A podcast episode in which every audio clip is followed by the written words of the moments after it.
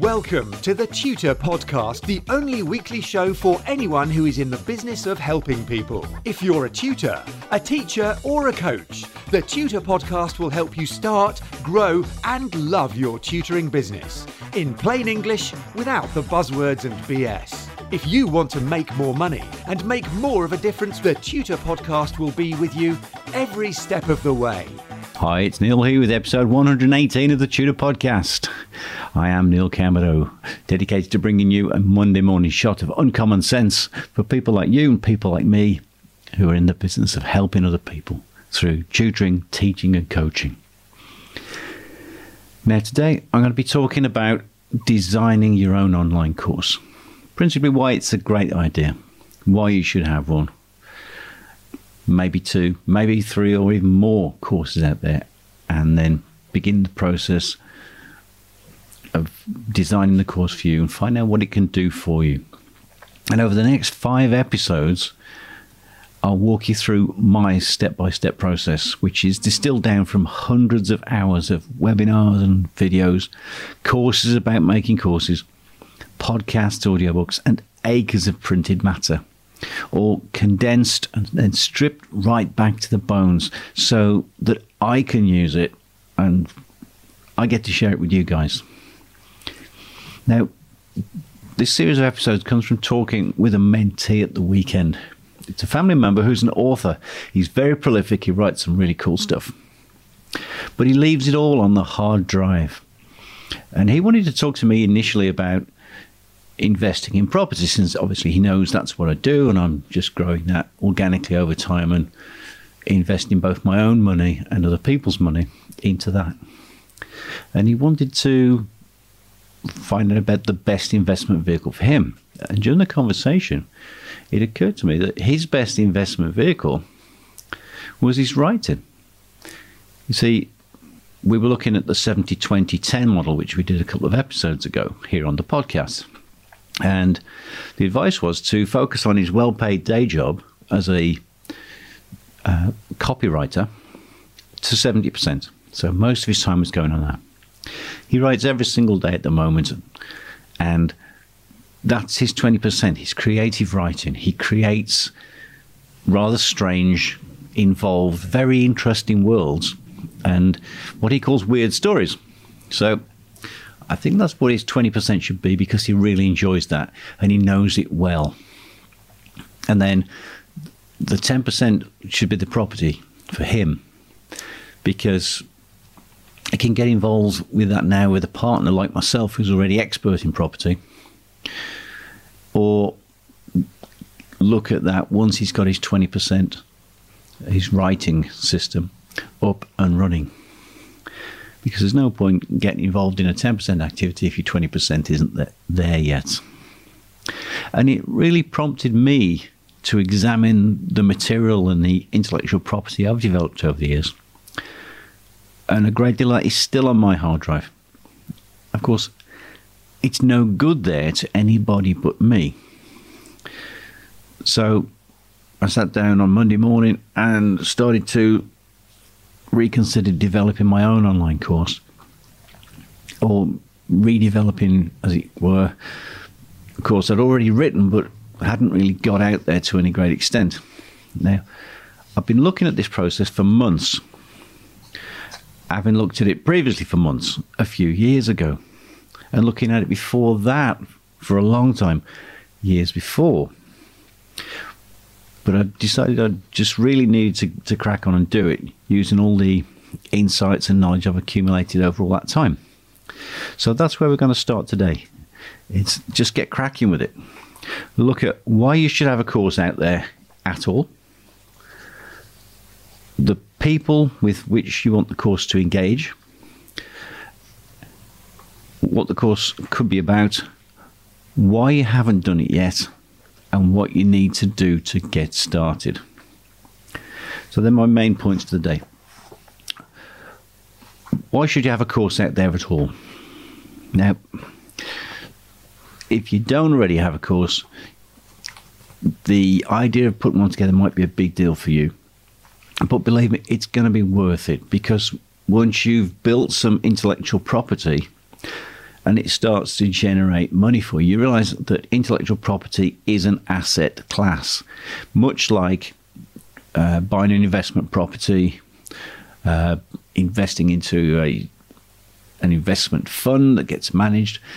Uh, you basically do it once, and it's an asset that keeps on producing for a long time. We say it's got a long tail, and it's passive once it's done. So I'm thinking something that's passive once I've done it, long tail, that's even easier than owning another property for me. It's also a lot cheaper. So when I say it's cheap, I mean it's pretty much free because words are in copious supply. You can always invent more and write more things down. Now, I realise that one course won't make me rich, but if I know tons and tons of cool stuff, I've probably got enough material there to write 20 or 30 courses. So I'm going to do multiple courses, which are very focused. Each one, hopefully, overlaps or sits adjacent to the next one. So my aim is to find serial customers for focused courses, which will give them what they need and generate multiple passive incomes for the next 10, 20, 30 years, or however long I'm going to be around. And then, subject to updates, there can be a product that my my son, my legatees, will um, be in receipt of and able to use the benefits from. Now, why I should have a course out there for me, it's it's really about spreading what I do. At the moment, I'm able to work full time with the people in my area. While I'm doing my online things, it's, it's, a bit more geographically dispersed. But I can't really work with people who are the other side of the planet because of time zone limits. If I have to be online with these people, I might have to be up at all hours of the day and night. I can't do that. So it's going to help me to manage my time and still increase my reach. The next thing is there's a limit to how much time I want to work. I put my limit of working on my guitar teaching business 50 hours a week maximum. So if I can build an hour's worth of income per week through passive means, I might want to take an hour off from doing the active face to face stuff. If it gets to the point where I'm half and half, then I'm more or less part time, but I'm still getting paid a full time, very generous amount of money every year. So for me, it's a very smart way of moving from very active, very involved towards a more passive way of doing things. It also positions me as an expert. I've written a couple of books already. I've got a lot of my own teaching materials. But if I have multiple teaching courses out there, I am perceived more as an expert in the field, more so even than I am now. It's a great way of pulling people to me, particularly people who can't get to me for geographic reasons. The the remote delivery of passive content to them might mean that at some point they become customers for my high level premium interpersonal teaching. And that's got to be a good thing. It means I've got multiple layers to the business now. So it's a lead magnet, it's a great marketing tool. It also is totally scalable. I'm not limited by how many courses I can have delivered to remote locations over the net. It could go from one person to 100,000 people. My time input is exactly the same because the courses are designed to be standalone and sit within a, an ecosystem of passive income generation tools for me. So my courses, and lots and lots of courses, where I'm going with this, each one's going to be focused on very specific areas of content, designed for very specific niches, that's end users, And a lot of this will be simply reformatting and repurposing content from one niche course to the next. So, for instance, I might use the same basic contents, but modified language and presentation for children as I would for adults, or for beginners and intermediates and more advanced learners. The the content is unlikely to change, but the presentation will change. So another element within that ecosystem is books. Print books, ebooks, audiobooks, they're all part of the same system, all feeding back in. This is the whole idea of um, marketing funnels. If you come across that idea before, it's well worth looking at. Sitting into the funnel are also free products. There are audios, there are CDs that can be bought, downloads, MP3s, things on iTunes, etc. There are streaming services as well, like Amazon Music, Spotify, where your audio content can sit and generate small amounts of royalties all the time for you. Video content, obviously, you're looking at YouTube, TikTok, and all of the social media platforms, depending on the audience you want to engage in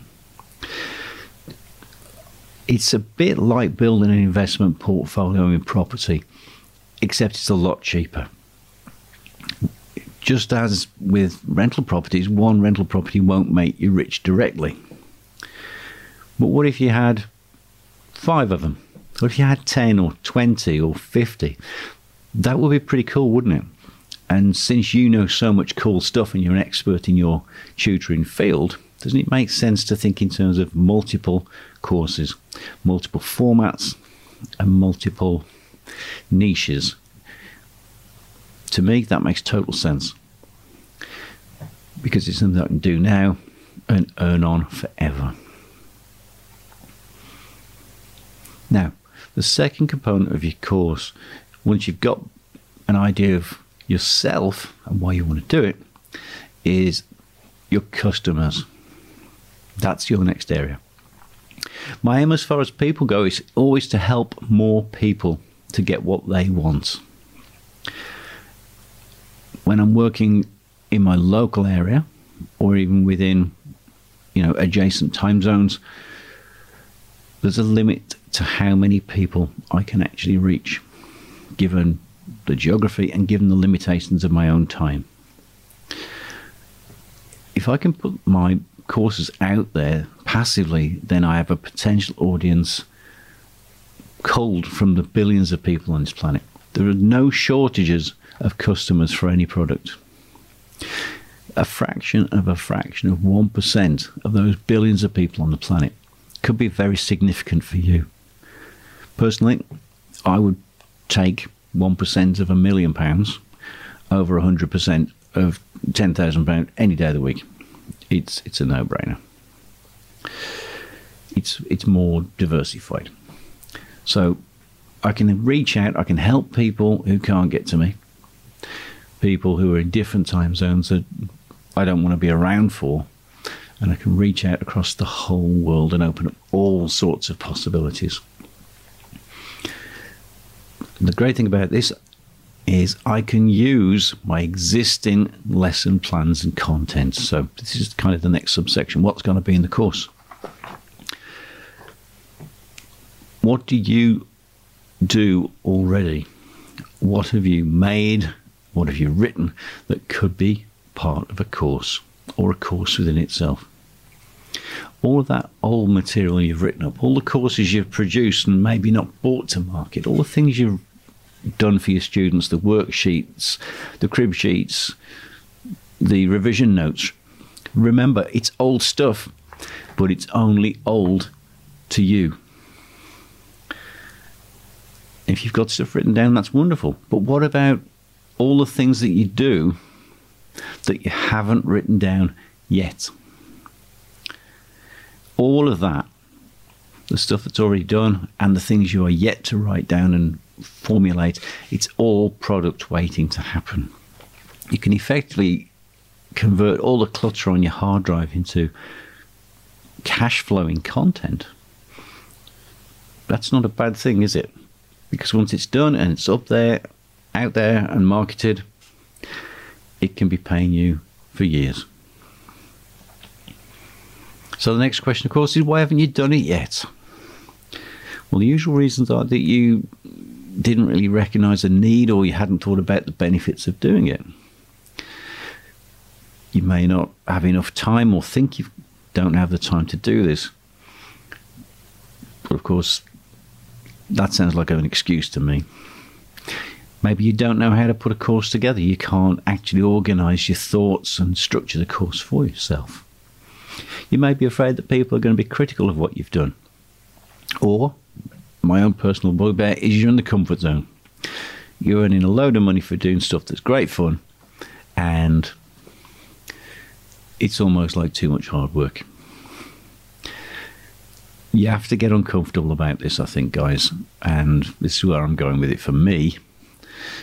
Is I'm putting this out there now so that I've got to get off my own arse and do it for myself.